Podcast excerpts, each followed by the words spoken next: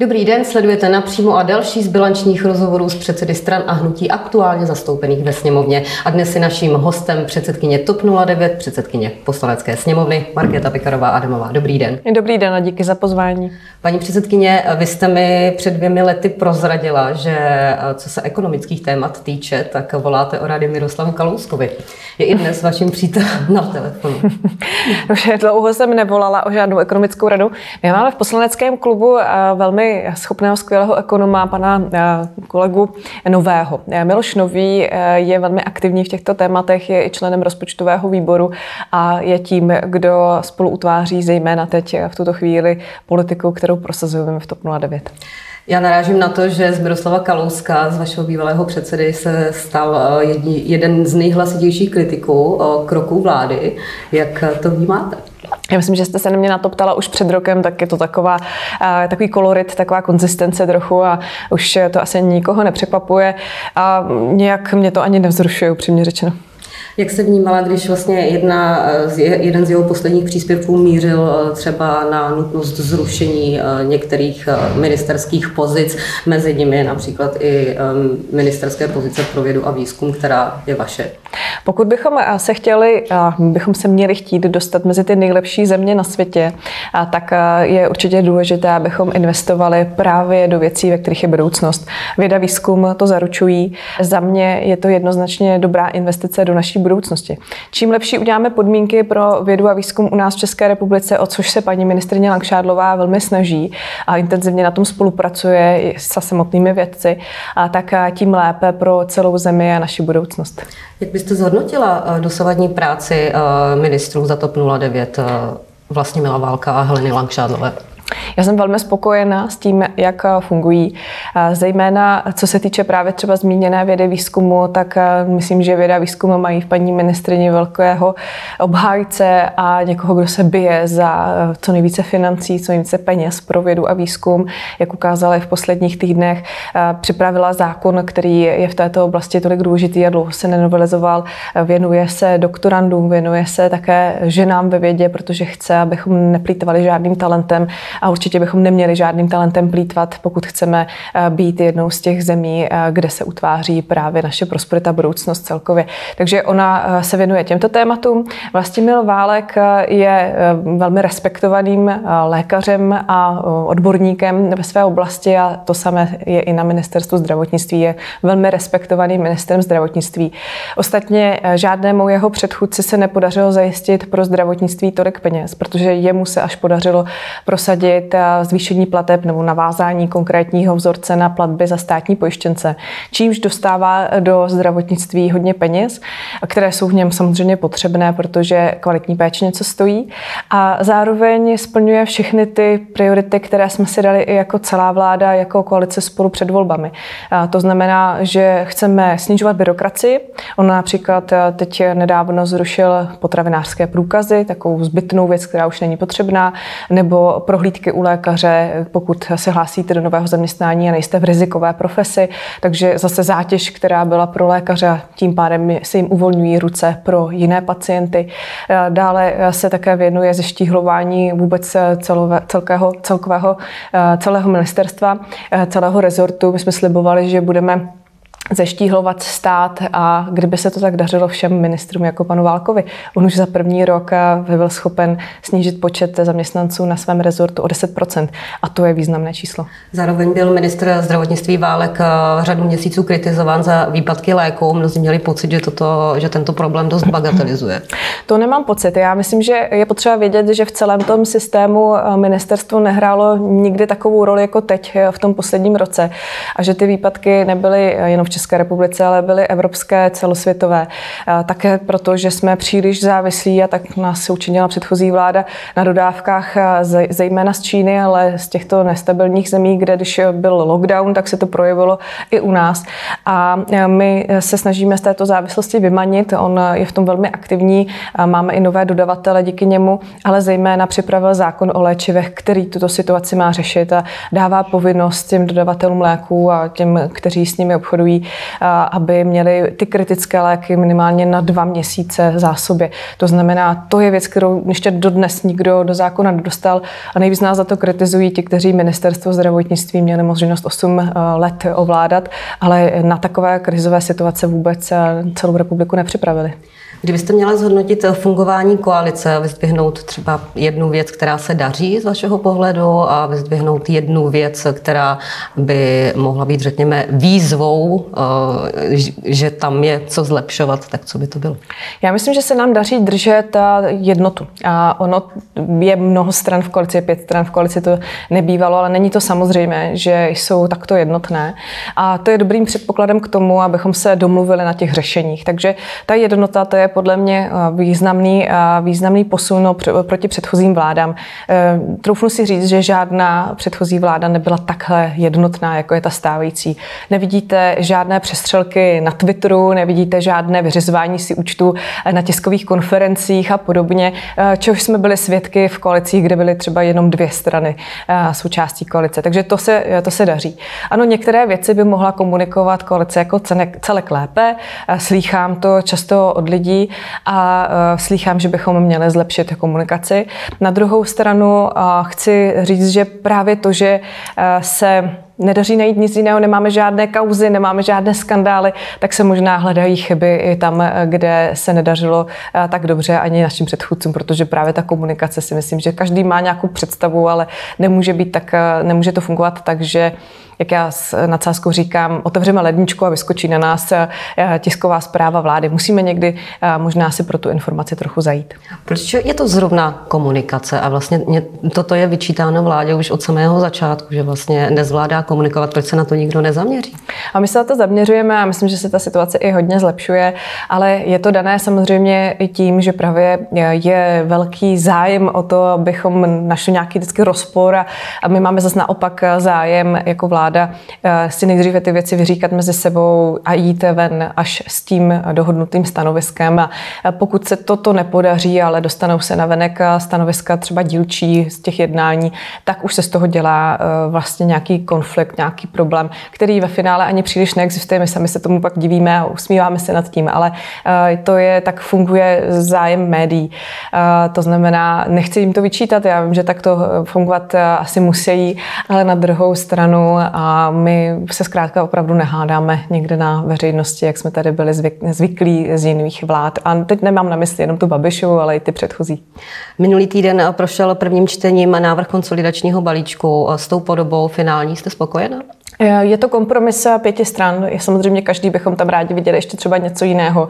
Někde jsme všichni museli ustoupit, ale právě protože jsme se na tom eh, dohadovali týdny, jednali jsme o tom týdny, byli na tom eh, zaangažováni mnozí experti, odborníci nejenom samotných stran, ale zvenčí, a tak je to dobrý výsledný kompromis. A i mnozí ekonomové říkají, že je to eh, vlastně až trochu zázrak, že se podaří v tolika stranách dohodnout takto funkční balíček. Jasně, někdo může mít ambice, že bychom měli ještě víc šetřit, nebo někdo má pocit, eh, jako třeba my máme pocit, že jsme neměli vynechat víno eh, ze spotřební daně a rádi bychom se k tomu v budoucnu vrátili, eh, ale to jsou dílčí věci. V finále ten celý balíček je podle mě velmi funkční a reaguje na tu situaci, která tady je. My nemůžeme dopustit, aby schodky státního rozpočtu rostly nebo byly stále takto vysoké. Musíme naopak velmi snižovat.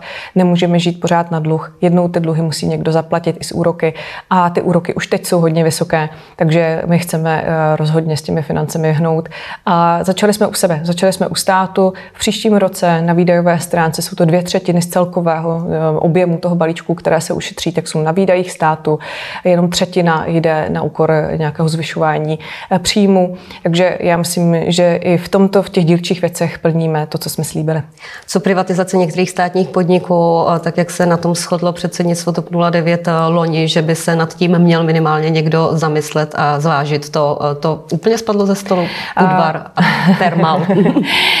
je, to, je to téma spíše než u podniků, u nemovitosti a dalšího movitého majetku, který v rámci toho rozpočtu je také kapitola, která myslí tady na tyto příjmy z těchto prodejů a ministerstvo financí se tomu věnuje. Takže ten náš apel, ten náš tlak je funkční, Ano, já bych si třeba představovala, že stát nemusí vařit pivo, trvám na tom, ale koaliční zhoda na tom není. Jiní koaliční partneři to vidí jinak, takže to není věc, kterou bychom se nějak intenzivně zabývali, protože prostě nenacházíme tu primární schodu. Z vašich řad se ozývají poslední dny také výzvy, aby se někdo zamyslel nad tím, zda některé menší kraje nesloučit vlastně do menších celků nebo větších a méně, méně počtu celků. Vy si, že to má šanci projít?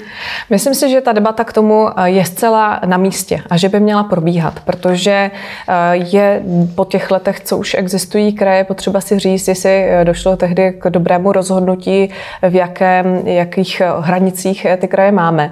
A e, je to mimochodem i jedno z doporučení Národní ekonomické rady vlády, která přišla už minulý rok s, tím, s tou sadou několika e, desítek doporučení, e, kde se dá ušetřit. A jedno z nich právě je, že na podíl nebo počet obyvatel máme obrovské množství obcí, přes více jak 6300, myslím, je to v tuto chvíli. A také i tady toto členění na kraje je poměrně velkorysé. Když si vezmeme, že Německo, které má více jak 80 80 milionů obyvatel, tedy osmkrát víc než Česká republika, tak je rozčleněno do 16 spolkových zemí. Ano, funguje to trochu jinak, ale my máme 14 územně správných celků, jako jsou kraje, tak e, přece jenom si asi vidíme že to srovnání, že jsme e, v tom poměrně velkorysí, že kdyby byla krajů třeba polovina, tak by to mohlo stačit. E, dokonce někteří, kteří stále u toho rozhodnutí, že se Česká republika rozčlení na kraje, dnes litují toho rozhodnutí, říkají, že k němu nemělo vůbec dojít. Já si nemyslím, že ta cesta je v rušení krajů úplně, ani si nemyslím, že to je otázka tohoto volebního období, ale je legitimní o tom mluvit a diskutovat výhody i nevýhody. A pro ty menší kraje, o kterých se hovoří zejména, by to byla obrovská výhoda ve finále. Takhle by to mělo skončit. Tím cílem by mělo být jejich posílení. Tím cílem by mělo být, že budou mít třeba více peněz na infrastrukturu, kterou tak potřebují. Co manželství pro všechny má šanci v tomto volebním období projít?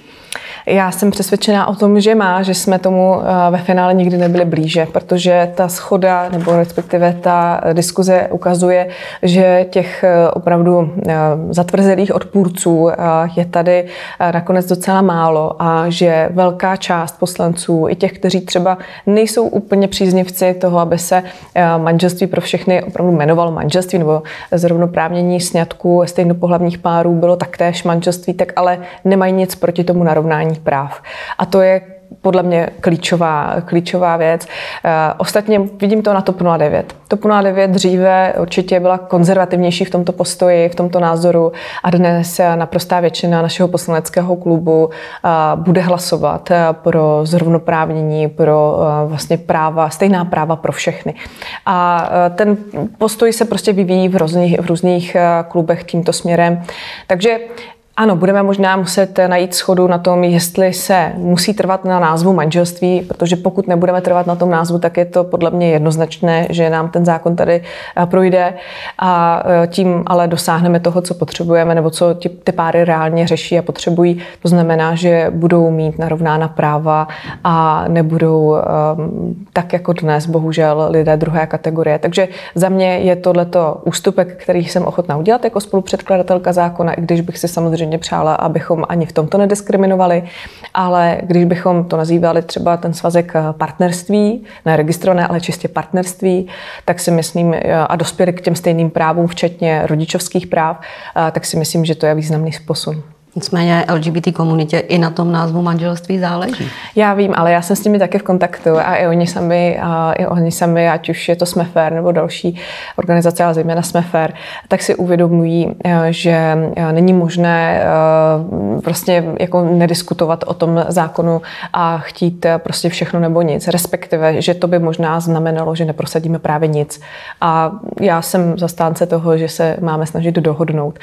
Ostatně většina veřejnosti to vidí také tak, že chce, aby se narovnala práva, i jsou příznivci této změny, nechtějí, aby eh, zůstávali naši spoluobčané, kteří jsou ve stejných pohlavních párech eh, vlastně někde na druhé koleji. Ale eh, důležité je to i ohledně dětí. To je druhé téma, které se s tím pojí a my určitě chceme a diskutujeme s odpůrci, aby se nám podařilo prosadit právě ta rodičovská práva. To považujeme za neméně důležité. Já to osobně považuji za dokonce dokonce důležitější než samotný název. Já jsem si všimla, že po republice jsou billboardy nové, TOP 09, které vyzdvihují některé vaše úspěchy. Vy už jste rozjeli kampaň před nějakými volbami blížícími se.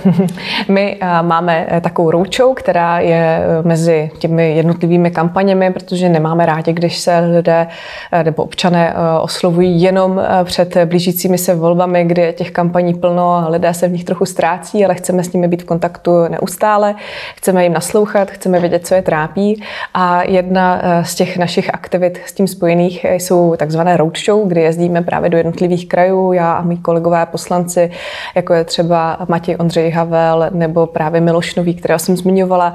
A jsou to debaty s lidmi, s podnikateli, s eh, veřejností, která přijde na tu debatu. A právě v souběhu s tím vždycky děláme v tom daném kraji i takovou tu billboardovou kampaň, abychom eh, poukázali na to, že tam budeme, že prostě mají možnost sami mluvit, ale i na témata, která jsou pro nás důležitá, jako je například eh, rozpočet rozpočtová zodpovědnost, euro, ekonomie. My máme program nazvaný Myslíme na budoucnost, to jsou, tvoří jej 4E. Jedno E je euro, a druhé evropská vůbec integrace, Evropská unie, naše proevropskost, o které nemůže být pochyb, ekonomika a to čtvrté E je ekologie, protože to je pro nás také nesmírně důležité téma, důležité je nejenom pro mladou generaci, ale pro všechny. Volby do Evropského parlamentu budou příští rok. Půjde koalice spolu? Spolu? Uvidíme, jednáme a uvidíme, jak, jak ta jednání dopadnou. Já si myslím, že by to byla eh, lepší z těch variant, ale samozřejmě jsme připraveni i na variantu, že koalice spolu případně nevznikne do evropských voleb. Má to své pro a proti, obě dvě ty varianty. Já myslím, že ta značka funguje skvěle, ale samozřejmě v těch evropských tématech, třeba z ODS, právě na těch environmentálních, ekologických nebo i těch, které se týkají eura, nacházíme menší schodu než třeba s lidovci nebo i některými jinými koaličními partnery. Takže uvidíme, jak se ta jednání vyvinou co nějaká případná kandidatura Miroslava Kalouska. Ono se spekuluje o tom, že právě on by mohl reprezentovat TOP 09 na kandidáce do Evropského parlamentu nebo také do Senátu už letos. Já bych ho raději viděla v tom Senátu, myslím si, že by... Co on sám? že by, by si viděl? Eh, tak eh, to je otázka na něj. Na druhou stranu, já si myslím, že eh, v těch senátních volbách by byl velmi silným kandidátem pro obvod, o kterém uvažovali kolegové tady z Prahy. Praha, Praha 2-3, ono to je ten, ten obvod takto. S tím, že on se do, tady těch, do těchto voleb úplně nehrnul, ale nic není uzavřené, všechno je v jednání, takže nechci, nechci předjímat a ani kandidátky do Evropského parlamentu ještě nemáme. My máme teprve teď rozběhlé primárky, takže to ještě daleko. Luděk Niedermayer bude obhajovat? I on určitě zvažuje o tom, jak se postaví k té kandidatuře. Já bych byla velmi ráda, kdyby kandidoval, protože je jedním z nejschopnějších českých europoslanců, je velmi aktivní v Evropském parlamentu a, a jako člověku s velkou erudicí v oblasti ekonomiky, ale také třeba právě životního prostředí, kterému se také věnuje energetice, tak eh, má rozhodně co přinést. A ukazují to dlouhodobě i jeho výsledky. On v těch minulých volbách do Evropského parlamentu byl vlastně co do počtu eh, takzvaných kroužků eh, tím nejúspěšnějším v celé republice, takže já myslím, že on je opravdu i těmi voliči trochu žádal k tomu, aby ve své práci pokračoval co námluvy TOP 09 a Danuše Nerudové? Já jsem už vícekrát mediálně řekla, že jsme nabídku paní Danuše Nerudové dali. Ona zvažuje, jak se k té nabídce postaví, ale všechno je to v běhu a jak vidíte, tak je to sice teď letní období takové stále dynamické, stále jedná sněmovna, stále se setkáváme, ale rozhodnuto není v ničem. Danuše Nerudová ale zároveň uh, údajně vyjednává i se starosty a nezávislými. Nedá jim přednost třeba i s ohledem na to, že tam může hrát roli post eurokomisařky? To je samozřejmě otázka na ní. Já si myslím, že vzhledem k její vůbec jejímu zájmu o eh, témata, která jsou spojená s Evropou, ale i s mladými lidmi, mladou generací, tak eh, by jí to hodně slušelo s námi, protože my jsme vždycky i historicky byli stranou, eh, která tu mladou generaci velmi zapojuje, velmi oslovuje a je pro nás důležité, aby byla slyšet. A věřím tomu, že i to je důležité právě pro Danuši Nerodovou, ale je to čistě na ní, jak se rozhodne na tom, jak ta jednání se vyvinou. Chtěla byste třeba, aby Danuše Nerudová do TOP 09 vstoupila?